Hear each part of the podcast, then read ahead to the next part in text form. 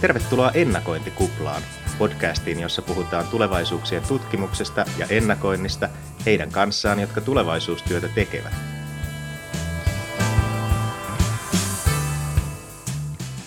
Tänä vuonna tulevaisuuden tutkimuksen seura täyttää 40 vuotta, ja sen kunniaksi Ennakointikuplassa keskustellaan heidän kanssa, jotka tulevat seuraavan 40 vuoden ajan työskentelemään tulevaisuuksien parissa.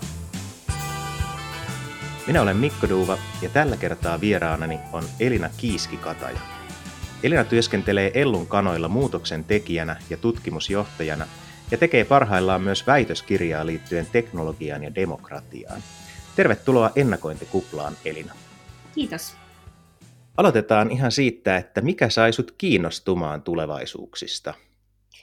No se on ollut aika semmoinen pitkä tie ja mä en ole aina edes huomannut, että se tulevaisuus on ollut siinä mukana, vaikka nyt jälkeenpäin ajatellen, niin se on ollut tosi tärkeä osa sitä mun niin kuin, polkua ja ajattelua. Eli mä liityin tuossa 2000-luvun alussa opiskelujen aikana tämmöiseen ää, nuorten kansainväliseen Eurooppa-liikkeeseen. Hyvä ystäväni Sari Siikasalmi houkutteli mut mukaan tällaiseen, tällaiseen eurooppalaiseen nuorisojärjestöön Jeff Europein, jossa pohdittiin tulevaisuutta Suomessa Eurooppa Nuoret ry. Ja, ja se kyllä avasi semmoisen kokonaan uuden maailman, jossa äh, ihmiset eri puolilta Eurooppaa tuli yhteen ja pohti, että millainen olisi EUn tulevaisuus ja miltä EU-laajuinen demokratia voisi näyttää ja niin edespäin. Ja, ja vaikka siinä se, se tulevaisuus oli koko aika läsnä, siinä mielessä puhuttiin EUn tulevaisuudesta, niin mä en silloin jotenkin ajatellut sitä tulevaisuutta, vaan mä pohdin ehkä se, mun fokus oli siinä EUssa. Ja siinä, siinä niin kuin, mutta mut, sen, minkä se teki, niin se tarjosi, mä opiskelin valtiotieteellisesti silloin, ja kun tekee tiedettä, niin siinä usein katsotaan sitä niin kuin ehkä mennyttä ja katsotaan niin kuin niitä teorioita ja näin niin se, minkä se Jeff mulle avasi ja ne ihmiset siellä, oli se niin kuin mahdollisuus kuvitella erilaisia tulevaisuuksia ja vaihtoehtoja. Eli se ajatus, että me voidaan rakentaa jotakin, jota ei vielä ole olemassa. Et kun meidän tahto oli rakentaa EUsta demokraattinen, demokraattisempi, läpinäkyvämpi, toimivampi ehkä kansalaisläheisempi, niin se, se jotenkin tarjosi sen mahdollisuuden siihen. Ja sitten myöhemmin tietysti mä tulin sitten Sitraan töihin, jo kesätöihin 2000-luvun alussa, mutta sitten oikeastaan varsinaisesti vuonna 2008. Ja Sitra oli silloin muutosvaiheessa. Mikko Kosonen aloitti sitten yliasiamiehenä Esko Ahon jälkeen ja sieltä Sitra alkoi voimakkaasti muuttua semmoisesta pääomasijoittajasta ja ehkä liike-elämän toimijasta semmoiseksi yhteiskunnalliseksi muutosvoimaksi ja se jotenkin sitten sopi siihen mun tapaan tehdä asioita ja siinä sitten tuli voimakkaasti se tulevaisuusnäkökulma mukaan, koska Sitrahan on tämmöinen suomalaisten tulevaisuustalo. Tämä on kiinnostava, mä, siis kiinnostava tulokulma just tänne tulevaisuuksiin. Voisiko se kertoa vielä vähän, niin kuin, tai siis minua kiinnostaa tuossa jotenkin tämä, että, että ollaan ei vain niin kuin kuvittelemassa, vaan myös aktiivisesti tekemässä sitä ää, tulevaisuutta tässä tapauksessa niin kuin pyrkimässä vaikuttamaan siihen, että minkälaisessa EU muodostuu. Oliko siinä myös paljon semmoista, niin kuin, että, tota, ikään kuin erilaisia näkemyksiä siitä, että mihinkä, mihinkä suuntaan ää, mennään, tai tuliko, tuliko siinä tämmöinen niin kuin moniäänisyys myös tutuksi? No se tuli tosi paljon tutuksi. Tämä Jeff oli tosiaan tämmöinen Euroopan laajuinen nuorisojärjestö, johon kuului uh, muistaakseni kolme, yli 30 eri Euroopan maasta, eli ei pelkästään EU-maista, vaan niin kuin laajasti katsoen Euroopasta. Uh, tota niin, niin, uh, tämmöisiä nuor, nuor, nuorten järjestöjä, jotka oli kiinnostuneita Euroopasta tavalla tai toisella. Ja siinä oli tietysti valtavasti eroja, kun mukana on vaikka norjalainen nuorisojärjestö, jossa, jossa, halut, jossa kampanjoitiin sen puolesta, että Norja liittyisi EU-hun. Sitten oli italialaisia, jotka olivat vakavia federalisteja, jotka todella niin kuin, puhuu syvää federalismin teoriaa, semmoisesta italialaisesta te, niin kuin hyvin tieteellisestä, valtiotieteellisestä perinteestä lähtöisiä semmoisella italialaisella paatoksella. Ja oli entisistä Jugoslavian maista ihmisiä, jotka oli kokenut sodan ja ajatteli, että, että he ei ikinä enää halua tätä uudestaan. Oli Turkista, jossa oli, on haave liittyä EU-hun, oli Venäjältä ihmisiä, joille se on tosi kaukainen asia, mutta jotka halusivat katsoa länteen. Eli tosi niin kuin moninainen joukko ihmisiä, eri puolilta Eurooppaa, jotka niin kuin näki, että se tulevaisuus on joka tapauksessa tavalla tai toisella yhteinen. Mutta sitten se, että missä sitä niin kuin moninaisuutta tuli, niin tuli nimenomaan siinä, että ihmiset tulee niin eri taustoista ja näki sen Euroopan niin eri tavalla ja ne tilanteet, joista siihen yhteisöön tultiin, oli tosi erilaisia. Ja siis kyllähän tämmöisessä, näissä, kaikki, jotka ovat järjestöissä olleet, niin tietää, että sitten aina väännetään niin kuin myös poliittisesta suunnasta, mikä on tämän järjestön tarkoitus. Ja, ja se oli varmaan ehkä semmoinen iso jako sitten tässä järjestössä, että, että olikin nähtiinkö se Euroopan tulevaisuus tämmöisenä federalistisena vai sitten tällaisena niin kuin valtioiden välisenä, niin kuin valtioiden välisenä liittona enemmän tämän tyyppisenä kuin mitä EU nyt on. Eli tämä oli ehkä semmoinen iso jako, mistä siellä sitten keskusteltiin. Mutta tapasin ihan äärettömän fiksuja ihmisiä ja, ja jotenkin se avasi mun maailmaa ihan hirvittävästi ja sitä omaa ajattelua. Ja mä jotenkin ihan siis, siis uskomattoman kiitollinen, että tämmöinen niin kuin tilaisuus silloin sattui mun tielle, että mä vietin siinä järjestys kuusi vuotta ja tosiaan tapasin tosi paljon ihmisiä eri puolilta ja tehtiin myös paljon yhteistyötä esimerkiksi Pohjois-Afrikan ja israelilaisten ja palestiinalaisten kanssa pohdittiin tämmöinen EU-välimeren alueen, niin kuin, että mikä sen tulevaisuus on. Ja, ja tein siinä erila, niin kuin myös erilaisissa projekteissa töitä ja se oli kyllä tosi kiinnostavaa aikaa niin kuin ymmärtää se, että miten erilaisista lähtökohdista me maailmaa katsotaan – ja miten älyttömän paljon se vaikuttaa siihen, että miten me sitä tulevaisuutta myös katsotaan. Mutta se, mikä mun tär- ehkä semmoinen tärkeä oppi siitä oli, niin oli se, että yleensä kun ihmiset tulee yhteen ja lähtee yhdessä pohtimaan ja keskustelemaan ja rakentamaan jotakin, niin on niin kuin mahdollista löytää semmoisia tosi yhteisiä nimittäjiä. Yleensä ihmiset haluaa tosi paljon niin kuin samantyyppisiä asioita, rauhaa ja vakautta ja hyvinvointia ja sellaista hyvää elämää. Me halutaan olla meidän läheisten kanssa, me halutaan elää turvassa. Niin jotenkin sen niin kuin näkee, että, että ne oli aina niin kuin yhteisiä nimittäjiä kuitenkin läpi niiden niin kuin erilaisten näkökantojen ja erilaisten tulokulmien. Ja se oli mun mielestä ihan äärettömän niin kuin jotenkin tärkeä kokemus niin kuin ymmärtää se, että miten tosi erilaisista lähtökohdista ja näkökulmista huolimatta me pystytään niin kuin rakentamaan yhteisiä, yhteisiä näkemyksiä. Ja miten tärkeää on ikään kuin toimia niin kuin jollakin pelisäännöillä.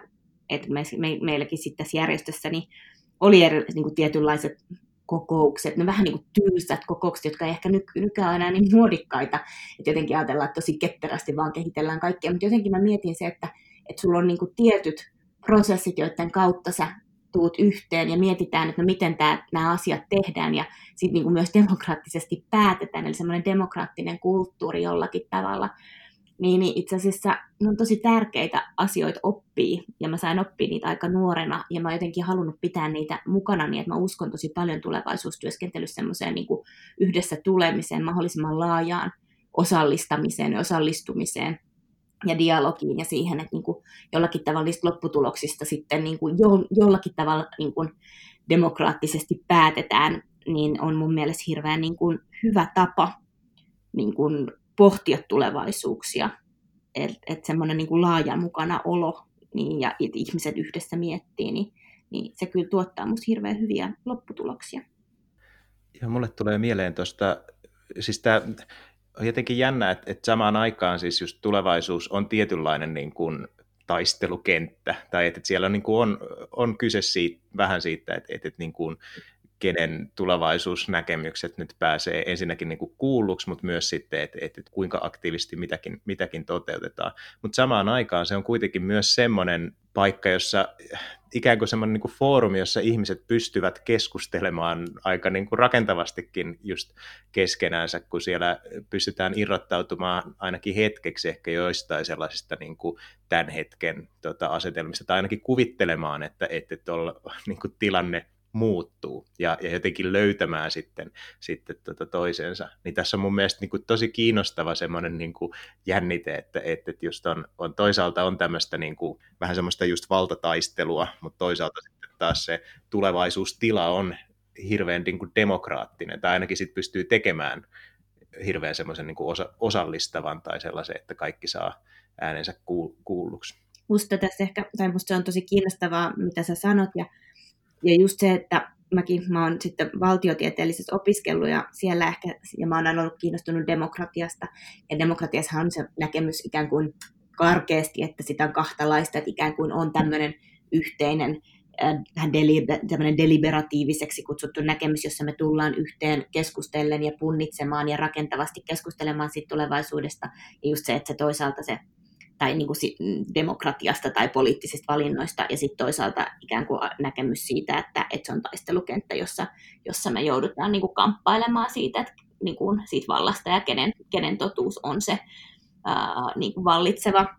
Niin, niin musta se on tosi kiinnostavaa just se, niin kuin, että mun mielestä tulevaisuustyössä on hyödyllistä pitää nämä molemmat asiat mielessä. Että tavallaan kun me, me pohditaan tulevaisuuksia, niin on hyvä tiedostaa ehkä oma valta-asema että onko, onko paikassa, jossa pääsee puhumaan tulevaisuudessa ja sitä kautta käyttämään määrittelyvaltaa, kenen kanssa sitä tekee ja kenen ne tulevaisuudet ja näkemykset jää sitten huomiotta. Ja sitten se, että kun, et, et sit kun me kohdataan niin kuin, a, niin kuin haastamista tai, tai että et nostetaan esille sen tyyppisiä tulevaisuuksia, jotka tuntuu itsestä aivan hurjilta, että eihän noin voi ajatella, niin sitten jotenkin on ehkä hyvä pitää mielessä sit se, toisaalta se näkemys, että niin kuin demokratiassa, niin myös tulevaisuudessa niin on varmaan tärkeää, että nämä erilaiset asiat käy myös kamppailua keskenään.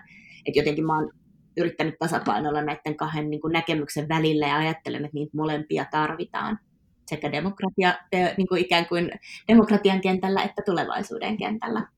Juuri näin. Palataan vielä vähän tähän. Sä tosiaan olet tehnyt pitkän uran myös Sitrassa ja ollut kiinnostavissa vaiheissa juuri kun, kun, kun Sitrankin rooli on, on tota muuttunut. Ja, ja oikeastaan tämä, tämä ennakointi, niin kuin Sitrassa tällä hetkellä tehdään, megatrendit ää, varsinkin, niin, niin tota, sulla on ollut hyvin suuri vaikutus niihin. Niin kertoisitko sä vähän sitten, että minkälainen, niin kuin, minkälainen matka se, se on ollut? No Sitra on ollut kyllä mun kanssa semmoinen joku, mulla on vähän semmoinen olo, että Sitra on semmoinen jotenkin ollut mun elämän, elämänpituinen kumppani, on hassua, kun ei olekaan nyt, nyt Sitralainen, vaikka on, on, on kiva, tosi kiva, tosi mahtava uusi duuni, niin Sitralla on kyllä iso paikka mun sydämessä. Ja se on ollut sillä tavalla jännä matka, että mä oon mennyt Sitraan töihin, kesätöihin vuonna kesällä 2003. Mä oon ollut vaihdossa, silloin Erasmus-vaihdossa Sveitsissä ja mä sain mun edelliseltä ke- kesätyöpomolta viestin, että, että se tiesi, että mä oon kiinnostunut yhteiskunnallisista asioista, niin se lähetti, että hei, että Sitraan etsitään kesäharjoittelija, että laita sinne sähköpostia. Ja mä laitoin sinne sähköpostia ja ilman, että mua oli kukaan nähnyt, mä laitoin sinne hakemuksen, niin sitten sieltä ilmoiteltiin, että joo, tule vain. Ja heinäkuussa sitten, kun pamahdin Sveitsistä Suomeen, niin Marsin Sitraa, joka oli kaikki, jos, josta tornista, silloin aikaan Sitra oli tornissa, sieltä oli kaikki lähteneet kesälomilla ja kesälomille ja mä jäin sinne yksikseni istuskelemaan sinne, sinne torniin ihmettelemään, että jaha, mitä hän tapahtuu. No, Sitra oli mulle myös hyvin vieras organisaatio, että mä en oikeastaan tiennyt Sitrasta kauheasti. Se oli myös sitä aikaa 2000-luvun alussa, että ei semmoista vaan niin kuin, tavallaan tämmöiset puolijulkiset toimijat kauheasti vielä viestinyt. Sielläkin niin kuin nettisivut oli aika uusi asia ja, ja oli vähän vaikea ymmärtää, että mihin mä oikeastaan olin tullut, tullut töihin. Mä tosiaan tulin Sitran viestintään silloin. Ja tota, mutta siitä se sitten lähti, että mä olin sit Sitrassa, Sitrassa ensin niin kuin opiskeluaikana viestinnän harjoittelijana ja, ja ihan siellä paperia kuulkaa kuule kopioin. Eli tota, Esko Aho oli silloin yliasiamies ja mun yksi, yksi tehtävä oli ottaa kopioita lehtiartikkeleista, jotka oli Esko Ahosta. Oliko tämä tällaista niin kuin oma, oman aikansa horizon scanningia tai signaalien tunnistamista? Joo, näin voi sanoa. Aika, aika kapealla fokuksella, jos oli vain Esko Aho. Ei, ei, ei toki ollut pelkästään Esko, mutta Esko oli hirveän iso osa aina niitä mappeja, mitä tuli. Eli meille tuli mediaseurantaa, niin mä sitten kopioin siitä aina kaikille. Meillä oli siihen aikaan, Sitrassa oli siihen aikaan ohjelmatoiminta, niin kaikille ohjelmille toimitin aina omat omat tota, niin, niin, mediaseurannat. Mutta joo, kyllä se oli sen aikaista sellaista äh, vähän niin kuin horizon scanning, että mitä täällä nyt sitten tapahtuu. Ja siihen aikaan tietysti somea ei ollut olemassa ja se, että mitä mediassa puhuttiin, niin se oli tosi merkityksellistä sitten sille, että mitä, mitä niin kuin näissä ohjelmistakin sitten että tiedettiin, että mitä ympäristössä ajatellaan. Ja tota, se oli sitä, mitä mä siellä sitten tein ja semmoisia aika simppelejä viestinnän hommia, mutta tosiaan mulla oli sama aikaan menossa tämä mun järjestöelämä, missä tein aika paljon jo kaikenlaista ja, ja niin kuin aika vaativiakin projekteja sen tyyppistä ja jossakin vaiheessa sitten hyppelejä jänkin Sitrasta pois ja menin töihin sitten sinne niin kuin Suomessa Eurooppa Nuoret ryhyn ja, ja, ja olin sitä sitten lopettelemasta, niin sitten mä sain soiton Sitrasta, että kuule, että meillä olisi äitiysloma sijais, sijaisen sijaisuus alkamassa. Eli mä tulin sinne tosiaan sijaisen sijaiseksi sitten 2008 sitten viestintään. Mutta mulla oli kyllä ehkä sit siinä vaiheessa, kun mä tulin sinne viestintään, mulla oli aika selvä, että se mun jotenkin se fokus oli kääntynyt tosi paljon, että mä haluan tehdä sisältöjen kanssa töitä ja mä haluan tehdä tämmöistä yhteiskunnallista kehittämistä. Ja, ja viestinnästä on tosi, mä olen tosi iloinen, että mulla oli sitä viestintäkokemusta, koska se on myöhemmin osoittautunut, kun maailma on muuttunut viestinnällisesti aivan valtavasti, niin siitä on ollut ihan hirvittävästi hyötyä asiantuntijatyössä mutta silloin jo tiesin aika varhaisessa vaiheessa, että haluaisin hypätä Sitrassa sinne asiantuntijapuolelle. Ja semmoinen mahdollisuus sitten tuli 2011 Sitrassa aukesi ennakointiasiantuntijan paikka strategiatiimissä ja, ja mä sitten sitä hain. Ja, ja mä muistan, että, että Paula Laine, josta tuli mun pomo, niin sitten katseli sitä mun hakemusta ja ihmetteli, että, että, oot, oot, oot kaikenlaista tällaista tehnyt, mitä mä olin siellä Eurooppa-hommissa ehtinyt tehdä koska tietysti helposti, ehkä sitten ihmiset helposti myös leimautuu, että joku on, on viestintäihminen, joku asiantuntija-ihminen, joku on joku, jotain muuta, ja sitten usein varmaan monissa organisaatioissa onkin se haaste, että, että, että tietää, että mitä kaikkea ihmiset osaa, mutta mä olin tosi iloinen, että mä pääsin sitten näyttämään, että, että mä osaan, osaan monenlaista muuta kanssa vielä viestinnän lisäksi, ja sain sen ennakointiasiantuntijan paikan, ja, ja siinä sitten aloittelin, ja se oli siihen aikaan sitten kuitenkin, että se ei ehkä ollut mitenkään hirveän niin kuin näkyvä tai iso paikka. Jotenkin se, mihin mä tulin, että oli, siellä oli tehty, tehty erilaista jo vähän semmoista niin kuin sisäistä trendillistä työtä johtoryhmälle ja niin edespäin, mutta oli semmoinen ajatus, että ehkä tätä voitaisiin ruveta tekemään enemmän ulospäin. Ja, ja sitten siitä mä niin kuin rupesin sitä tekemään ja niin kuin jotenkin miettimään, että miten me voitaisiin kertoa tästä paremmin. Ja, ja siinä ehkä just nimenomaan musta pääsi yhdistymään se, että että et se tulevaisuus, kiinnostus siihen tulevaisuuteen ja se halu, halu tehdä sitä niin kuin yhteiskunnan kehittämistä, niin yhdistyt siihen, että mulla oli se kokemus siitä viestinnän osaamisesta. Ja jotenkin nämä kaksi niin tuossa ajassa, kun sosiaalinen media ja niin kuin löi todella läpi ja, ja ehkä ihmiset asiat siirtyi tosi voimakkaasti verkkoon ja Sitrakin siirtyi isosti verkkoon, että asiantuntijoiden työ meni verkkoon. Semmoinen loistava Karoliina Luoto, joka siellä vei koko Sitran ihan ensimmäisenä Suomen niin kuin julkisten organisaatioiden joukossa siihen, että asiantuntijat työskentelikin avoimesti verkossa. Se oli tosi radikaali ajatus siihen aikaan. Niin mä osuin ikään kuin siihen, siihen aaltoon, että mä siirsin sitä asiantuntijatyötä sinne verkkoon myös omalta osaltani. Ja se ehkä loi semmoisen hedelmällisen maaperän siinä kohtaa, että, että maailma oli muuttumassa, alkoi pikkuhiljaa viritä kiinnostus tulevaisuuteen ja samalla pääsi tosi avoimesti kertomaan niin kuin maailmalle sitä, mitä tehdään, niin se jotenkin siitä se niin lähti vetämään vähän itse itseään, että siinä oli monta tekijää, että miten se megatrendi työ ikään kuin sai tosi paljon tulta alleen, eli oli, oli niin kuin otollinen aika ja oli otollinen kohta Sitrasta ja, ja, ja oli intoa tehdä ja halu yhdistää sitä semmoista asiantuntijatyötä ja sitten sitä niin kuin, halu niin kuin vuoro, olla vuorovaikutuksessa ulkomaailman kanssa ja nimenomaan puhua siitä työstä. Joo, ja voi sanoa, että toi, sun, sun työ todella kantaa tällä hetkellä hedelmää, kun olen päässyt sitä, sitä ilokseni jatkamaan, niin, niin kyllä tota, paisuu vaan tämä suosio Sitran megatrendeille ja toki myös muulle ennakointityölle, että kiitokset, kiitokset vaan hyvästä pohjatyöstä. Tota, nyt sä oot Ellun kanoilla sitten töissä vähän, vähän tota, ehkä to, toisenlaisissa tai tulevaisuuden parissa e-, edelleen vahvasti, mutta, mutta ehkä vähän, vähän to, toisen tyyppisissä hommissa, niin, niin, niin mikä sinua niin kuin, ehkä niin kuin tällä hetkellä juuri kiinnostaa näiden tulevaisuuden suhteen? Mm, no mä oon nyt tosiaan, on, mä olin Sitrassa, mä ehdin olla peräti 11 vuotta, plus sitten tietysti ne kesätyövuodet sieltä pari, pari vuotta sieltä 2000-luvun alusta, eli mä oon ollut Sitras itse asiassa ikäiseksi niin tosi pitkän rupeaman.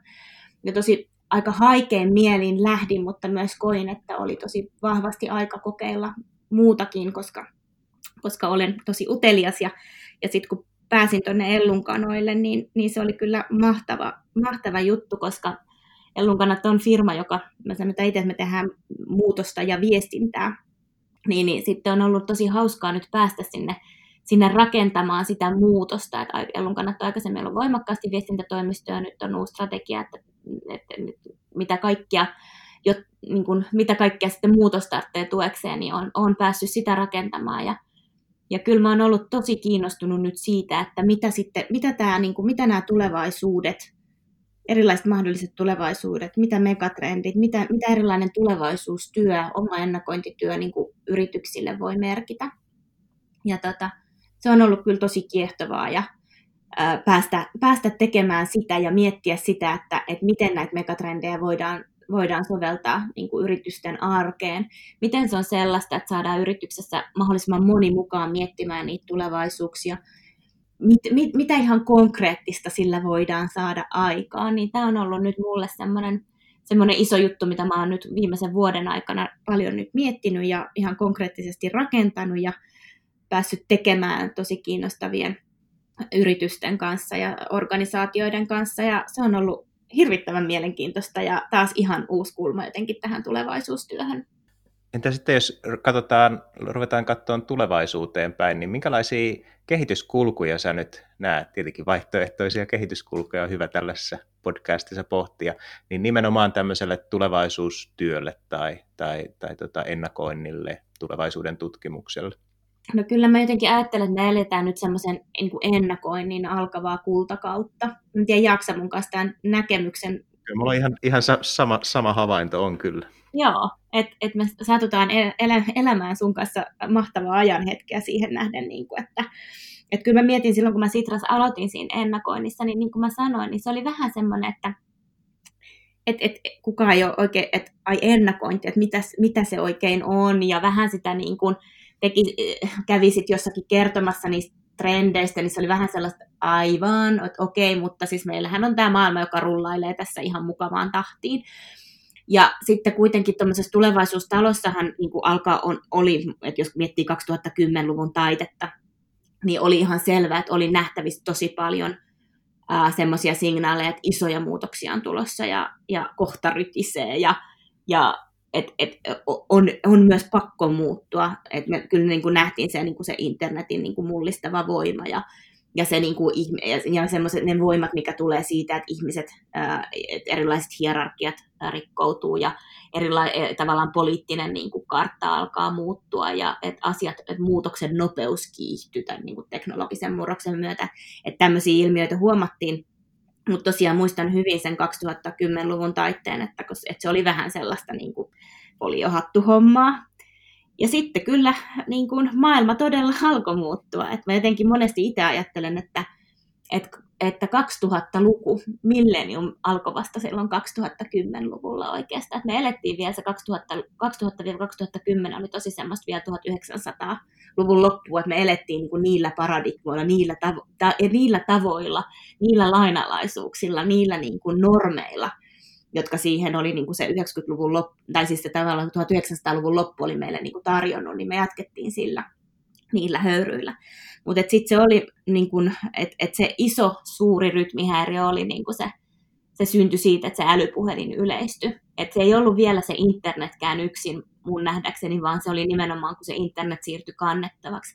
Ja se niin kuin konnektiivisessa yhte, niin kuin yhteydessä, että kaikkialle tuli todella niin kuin reaaliaikaiseksi. Se, se teknologia niin kuin muutti sitä meidän tapaa olla olemassa toistemme kanssa ja päästä käsiksi tietoon ja se mursi ne hierarkiat ja se mursi meidän käsityksen politiikasta ja ä, tiedosta ja se mursi meidän käsitykset liiketoimintamalleista ja siitä, siitä miten me ylipäätään niin kuin yhteiskunnassa yhtäkkiä toimitaan niin se älypuhelin aiheutti tämän, tämän ensimmäisen murroksen. Ja nyt kun me ollaan siinä hetkessä, että, että tämän niin kuin teknologisen murroksen päälle tulee tämä maapallon ekologisen kantokyvyn rajojen vastaantulo, Eli, eli meidän täytyy nyt samaan aikaan ruveta muuttamaan meidän talousmallia, sitä meidän niin kuin kuluttamisen mallia, sitä miten me eletään, miten me tuotetaan arvoa. Uh, koko meidän niin kulttuuri on aika voimakkaasti haastettu, millainen se nyt on, että jos me halutaan päästä siihen 1,5 asteen lämpenemisen skenaarioon, eli että, että me pystytään elämään, pitää tämä maapallo niin kuin hyvänä ja elinkelpoisena, se vaatii meiltä isoja muutoksia nyt, nyt sitten toisella tavalla, niin niin mä ajattelen, että nämä murrokset yhdessä kyllä tekee sen, että, että tulevaisuustyötä me tarvitaan enemmän kuin koskaan. Mä tykkään tästä kuvauksesta, että, että just 2010 tai, tai 2000-luvun niin alussa ajateltiin, että, että kohta rytisee, että oli niin kuin merkit ilmassa, niin nythän ollaan vähän siinä tilanteessa, että nyt rytisee, ja, mutta sitten samaan aikaan nähdään myös, että kohta rytisee vielä enemmän, niin kuin kirjoitit tässä teidän elunkanojen tulevaisuusraportissa, että on niin kuin juuri tämä tuplarytmihäiriö, että on, on niin kuin tämä aiempi digitalisaatio ja, ja, ja si, siitä tuleva, tulleet ä, asiat, ja se on ikään kuin se rytinä, mikä on ollut tässä, tässä ehkä jo hetken päällä, mutta me, mistä niin kuin nähdään koko ajan enemmän vaikka just valeuutisia ja, ja, ja tätä niin kuin datan hallintaan liittyvien kysymykset niin kuin on taas tällä hetkellä aika vahvasti ä, otsikoissa, mutta sitten just tämä ehkä, ehkä niin kuin silti niin kuin ihmiset vielä ajattelee enemmän, että, että kohta rytisee tämän, tämän niin kuin ympäristöasioiden suhteen, vaikka siinäkin nähdään jo, että se on ikään kuin tullut kyllä jo tässä vahvasti syliin. Niin tämä on kyllä tämä on jotenkin tosi samaan aikaan toki niin kuin jotenkin mielenkiintoista, tai siis sellaista niin kuin antoisaa aikaa tämmöisellä tulevaisuusintoilijalle, mutta samaan aikaan kyllä niin kuin joutuu niin kuin haastamaan niitä omia tapoja tehdä tulevaisuutta, että nyt ei voi niin kuin rauhassa, tai siis voi vaan tehdä sellaisia pitkän aikavälin pohdintoja kaikessa rauhassa, vaan jotenkin niin kuin se tulevaisuuden lisäksi fokus niin kuin nykypäivään korostuu mun mielestä tässä tulevaisuustyössäkin paljon enemmän. Joo, olet kyllä ihan oikeassa siinä, että se tulevaisuus on kyllä koko ajan jotenkin läsnä, että se todella jotenkin kouriin tuntuvasti tapahtuu nyt. Ja jos sä mietit esimerkiksi sitä, että jos, niin kun, tätä 2010-lukua, tätä mennyttä vuosikymmentä, niin että jos, olisit, jos sinä tai minä, me ollaan kummatkin jo siinä mm, silloin kymmenen vuotta sitten tätä tulevaisuustyötä tehty, niin oltaisiin jollekin sanottu, että, että Venäjä hyökkää Ukrainaan ja tota niin, niin Iso-Britannia irtoaa EUsta ja Donald Trumpista tulee presidentti ja se twiittaa siellä kaiken moista menemään pitkin. Ja meillä ei ole enää yhteistä käsitystä siitä, että mikä, mikä on faktaa ja mikä ei. Ja, ja sitten me sitten tulee maailmanlaajuinen pandemia ja me istutaan kaikki kotona tekemässä työtä ja maapallo on vähän niin kuin suljettu. Niin en mä tiedä siis, että mä huomaan, että mua vähän niin kuin naurattaa jopa siis minä vakavia asioita, mutta että, että mä vaan niin jotenkin mietin sitä tilannetta, kun olisi, olisi tehnyt tällaisia väitteitä niin, niin siinä olisi kyllä niin kuin ollut sulattelemista. Mutta sitten kun, sitä mukaan, kun niitä asioita tapahtuu, niin sitä mukaan me jotenkin myös niin kuin, vähän niin kuin, että sitten niistä tulee jossain vaiheessa vähän niin kuin normaali, että näin se maailma nyt on kääntynyt. Ja, ja se on niin kuin, siinä on hyvät ja huonot puolensa toki, että ne kehityskulut on niin kuin aikamoisia jollakin tavalla ja, ja joutuu todella niin kuin haastamaan itseään siinä, että, että pystyy, kuvitte- pystyy niin kuin ikään kuin haastamaan niitä, joiden kanssa sitä ennakointia vaikka teet, niin kuvittelemaan niitä erilaisia mahdollisia tulevaisuuksia. On myös haastavaa se, ettei mennä myös semmoisiin niin pelkkiin dystopioihin. Eli tavallaan hirveän helpostihan nyt ajatellaan, kun nämä on ollut aika rajuja nämä muutokset, että, että nyt on vain pelkkää huonoa tulossa ja ennen, ennen oli paremmin. Et sekään ei ole niin kuin se koko totuus millään tavalla, vaan että pitäisi pystyä niin kuin rakentamaan ja, niin kuin, niin erilaisia mahdollisia tulevaisuuksia. Ja siinä mä sitten näen sen niin kuin arvon, että tulevaisuuden tutkimus on monella tavalla metoditiede tai, tai strateginen ennakointi, vaikka yritysten kanssa on tosi paljon niin kuin erilaisten työkalujen käyttöä, joka tarkoittaa sitä, että, että ne työkalut auttaa meitä irrottautumaan niistä meidän ajatuskehikoista. Ja, ja se auttaa meitä niin kuin luomaan esimerkiksi erilaisia mahdollisia yhdistelmiä, asioita, joista voi syntyä se tulevaisuus. Mä ajattelen, että semmoiset on tässä ajassa toisaalta myös hirveän tärkeitä, että me pystytään ihan pikkusen niin kuin irrottautumaan niistä meidän oma, oman ajattelun kehikoista. Mä oon samaa mieltä, että se kyllä ehdottomasti niin kuin korostuu tässä. Ja, ja just se, jotenkin se tässä niin kuin, kans, kans niin kuin täytyy aina olla toisaalta niin kuin kiinni siinä niin kuin tämän hetken kohinassa tai että mitä kaikkea ikään kuin nousevia ilmiöitä on, mutta sitten ei unohtaa sitä niin kuin pitkän välin, nimenomaan ehkä sitä niin kuin toivottavaa tulevaisuutta.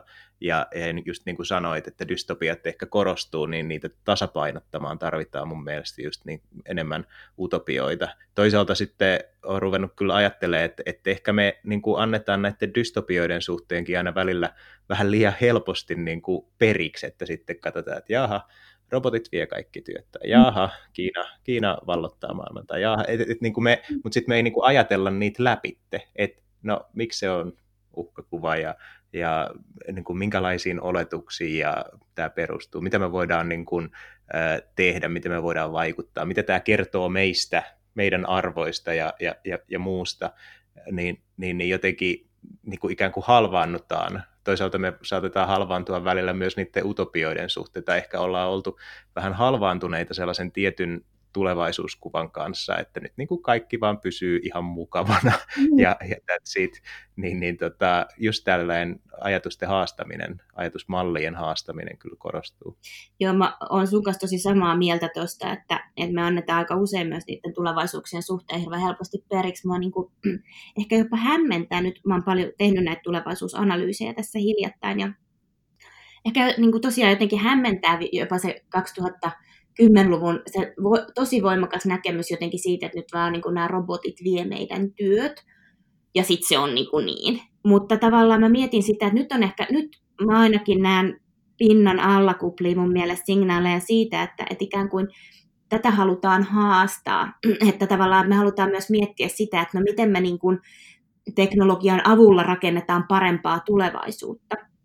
Ja tavallaan niin kuin ollaan niin kuin siinä pisteessä, että ehkä niin kuin ollaan ky- kypsempiä niin kuin miettimään sitä, että, että okei, että emme voida ottaa tämmöistä pelkkää teknologista determinismia, että sit jos, sit jos me pystytään niin kuin ulkoistamaan meidän työt roboteille suurilta osin, niin kyllä meidän täytyy keksiä sit yhteiskuntamalli, joka on hyvä ihmisillä.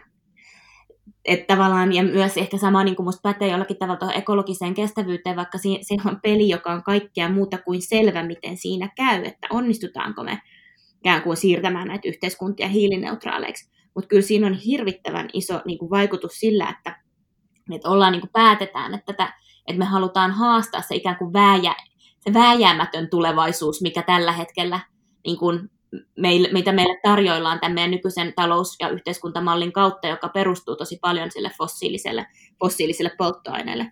Niin se, että sitä on niin kuin tosi rohkeasti lähdetty haastamaan ja rakentamaan jotain muuta tulevaisuutta, mikä nyt sitten on kuitenkin siirtynyt isoiksi tavoitteiksi Suomen hiilineutraaliustavoite on kunnianhimoinen, Euroopan unionin hiilineutraaliustavoite on tosi kunnianhimoinen, ja, ja kyllä mä niin kuin haluan uskoa siihen, että, että nimenomaan haastamalla niitä, niitä tulevaisuuksia, niin voidaan luoda niin kuin parempia maailmoja, mutta että se just vaatii meiltä sitä kykyä, että no, ja sitä kykyä myös kamppailla siitä tulevaisuudesta, ja me tullaan vähän takaisin siihen, mistä aloitettiin, että onko se semmoista mukavaa yhdessä rakentamista ja rakentavaa keskustelua, vai onko se niin kuin myös välillä tosi radikaalia haastamista, mikä niin kuin sitten aina välillä tarkoittaa sitä, että jotakin katoaa, jotain tulee tilalle. Ja niin kuin esimerkiksi tässä ekologisen kestävyyden niin kuin maailmassahan on niin, että, että se tulee tarkoittamaan sitä, että, että me ei voida toimia enää välttämättä niin kuin me ollaan aikaisemmin toimittu, mutta mitä sen tilalle tulee, niin sitä me juuri nyt rakennetaan. Itse asiassa nyt voitaisiin hypätä tällaiseen niin kuin vahvaan spekulaatiomaailmaan ja hypätä sinne tulevaisuuteen. Jos, jos tota, tässä vähän aika sitten oli, tai juuri mainitsit tästä, että jos oltaisiin tuossa 2010 laitettu näitä jotain oikeasti tapahtuneita asioita, niin, niin tota, skenaarioon, niin eihän sitä kukaan olisi tota, uskonut tai ottanut vakavissaan, mutta nyt hypätään peräti 40 vuotta eteenpäin vuoteen 2060, jolloin tulevaisuuden tutkimuksen seura sitten täyttää 80 vuotta, ja, ja, ja tota, koska perinteistä ja rituaaleista pitää pitää kiinni, niin tietenkin 80-vuotisjuhlat on ja niissä on juhlapuheita ja, ja sua pyydetään pitämään tällainen puhe. Niin mitä sanoisit? No mä sanoisin näin, että, että mä oon tosi kiitollinen ja iloinen siitä, että, että tulevaisuuden tutkijat ja ennakoijat ja kaikki tulevaisuudesta kiinnostuneet halustassa 2020-luvun taitteessa niin jaksoivat tehdä sitä työtä, joka niin kuin voimaannutti suomalaista yhteiskuntaa ja myös niin kuin kansainvälistä yhteisöä siihen, että, että tulevaisu, tulevaisuuden tutkimusta ja strategista ennakointia ryhdyttiin tosi aktiivisesti hyödyntämään poliittisessa päätöksenteossa, yritysten toiminnassa ja myös niin kuin kansalaisyhteiskunnassa. Ja, ja se, että, että on iloinen siitä, että tulevaisuuden tutkijat ja ennakoijat silloin niin malttoivat itse pitäytyä edelleen tämmöisessä vahvassa niin yhteishengessä ää, ja näkivät sen arvon hyvin erilaisilla tulevaisuus, hyvin erilaisilla tulevaisuuden tekemisen tavoilla. Eli se, että, että joku on siellä akateemisessa tutkimuksessa ja toinen työskentelee yritysten kanssa ja kolmas, kolmas lasten kanssa koulussa ja kehittää, kehittää tulevaisuuskoulua ja, ja neljäs sitten vaikkapa geenilaboratoriossa tutkijoiden kanssa, niin, niin jotenkin se on ollut työtä, se moninaisuus, mikä on sitten kantanut hedelmää siihen, että se ennakointi ja tulevaisuusajattelu on niin kuin tullut osaksi tämmöistä ihan perusajattelua siitä, että miten yhteiskuntia ohjataan ja miten demokratia toimii ja, ja miten me, mi, miten, millaisia valintoja me tehdään, niin me aina, me aina, siinä on aina valintakriteerinä myös, että mitä tämä, mitä tämä tarkoittaa tulevaisuuden kannalta ja sen takia pystyttiin tekemään hyviä valintoja maapallon ekologisen kantokyvyn suhteen ja meidän elämäntapojen suhteen ja meidän yhteiskuntien suhteen. Loistavaa. Entäs nyt kun joku kuulija kuulee tämän puheen ja, ja tota, sitten luonnollisesti inspiroituu, että, että, että jahan nyt haluan kyllä oppia lisää. Mitenkäs sitä tulevaisuutta nyt voi, miten siitä voi ajatella? Tai että mis, mistä mä nyt niin kuin lähtisin liikkeelle, niin onko sulla joku vinkki antaa tällaiselle henkilölle? No mä tietysti ehdot, sanon su, suuntaan tämän erinomaisen äh, Sitran ennakointi, ennakointitiimin ja Mikko Duuvon äh, me, me, megatrendien pariin usutaan ihan ensimmäisenä. Ja tota, niin, niin, tietenkin kuuntelemaan tätä ennakointikuplaa, mutta, mutta kyllä mä niin jotenkin olen huomannut varsinkin nyt, kun oon hypännyt vielä Sitrasta pois, niin, niin kun näen tosi voimakkaasti sen arvo, että et meillä on Suomessa tämmöinen yhteinen tulevaisuustalo, jonka tehtävänä on miettiä sitä tulevaisuutta. Ja se on niin kuin sen materiaalit on meidän kaikkien käytössä ja siellä on tosi paljon semmoista, joka on niin kuin, tosi niin kuin, käyttökelpoista ja sitä materiaalia on paljon ja sitä mietitään sillä tavalla, että se olisi niin kuin, että et siitä olisi niinku hyötyä ja iloa, niin kyllä mä niinku suosittelisin sellaiselle, joka on kiinnostunut tulevaisuuksista, niin penkomaan Sitran sivuja ja puheenvuoroja ja, ja niitä megatrendejä ja, ja kaikkea sitä tulevaisuusmateriaalia, mitä se talo tuottaa. Että siellä tehdään kyllä upeata työtä.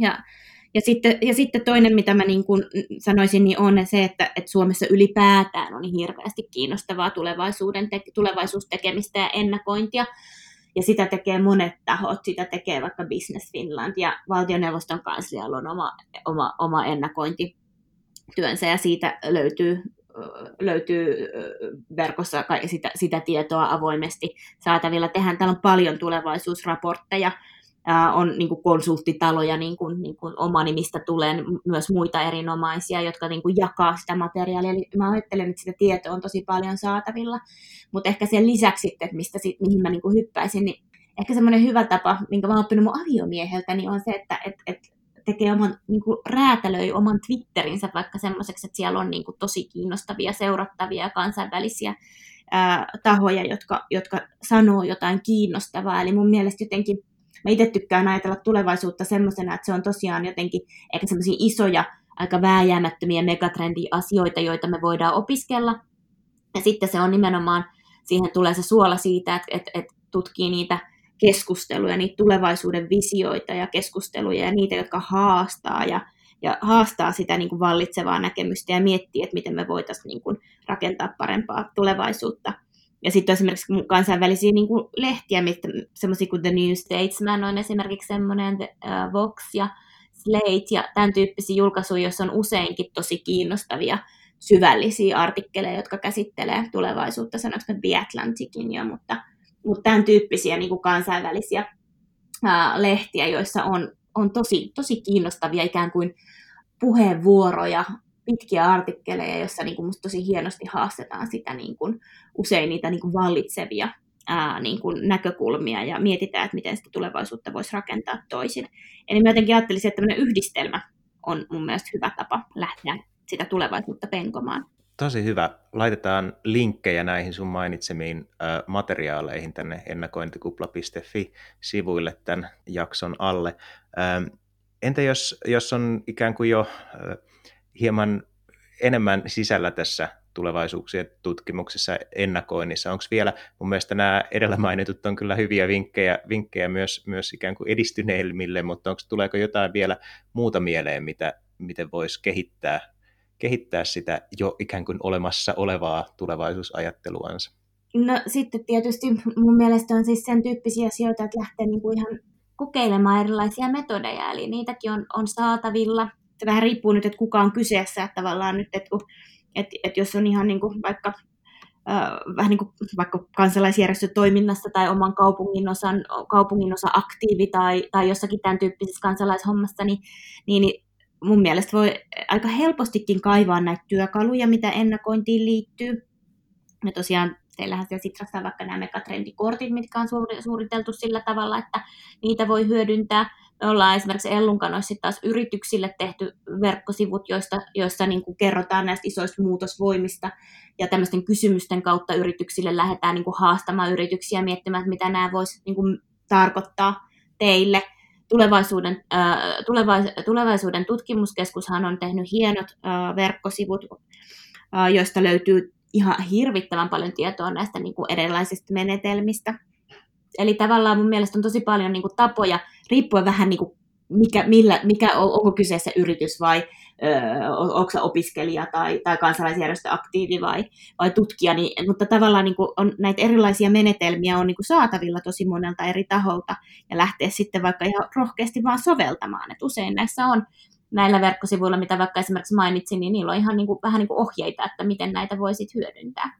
Joo, tämä on kyllä semmoinen, jossa sitten ei voi kaikkea, tai no en tiedä onko mikään aihe sellainen, että voisi kaikkea oppia kirjasta tai, tai, tai lukemalla, että kyllä se, niin kuin se, se tota, käytäntö ja, ja, ja näiden, näiden erilaisten menetelmien kokeileminen ja, ja harjoittaminen ja siihen liittyen tietenkin se oman toiminnan reflektio niin, niin korostuu ihan huikeasti.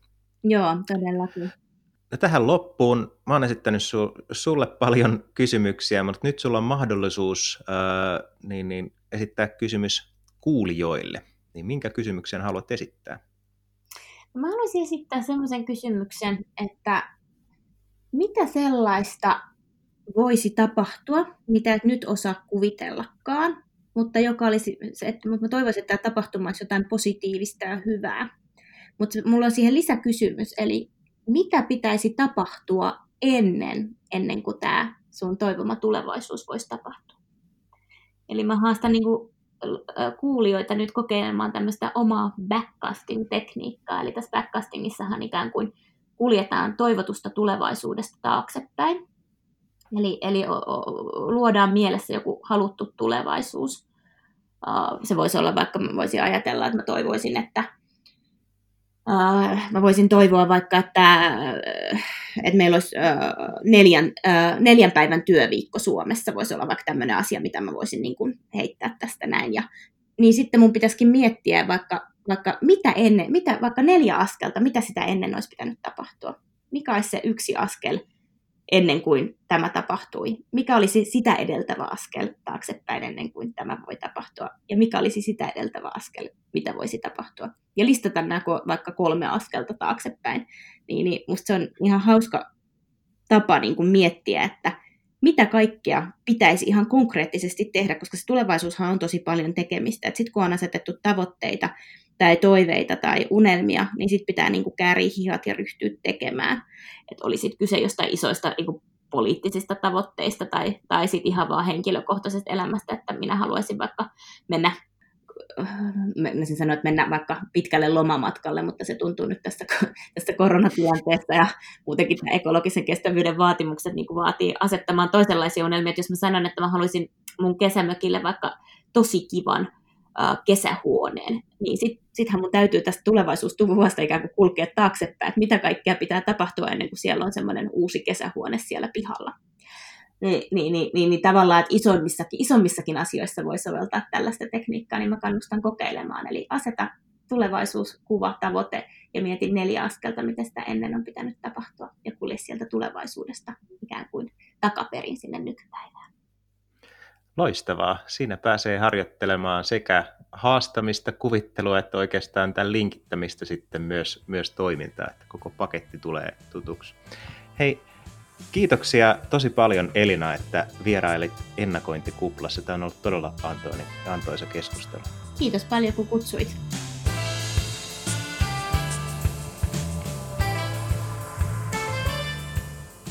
Kiitos, kun kuuntelit ennakointikuplaa. Voit vastata Elinan kysymykseen Twitterissä käyttäen tunnistetta kuplakysymys. Ja kysymyshän oli, mitä sellaista voisi tapahtua, mitä et nyt osaa kuvitellakaan, mutta joka olisi positiivista ja hyvää? Ja mitä pitäisi tapahtua ennen kuin toivomasi tulevaisuus voisi tapahtua? Aseta siis tulevaisuuskuva tavoite ja mieti neljä askelta, mitä sitä ennen on pitänyt tapahtua.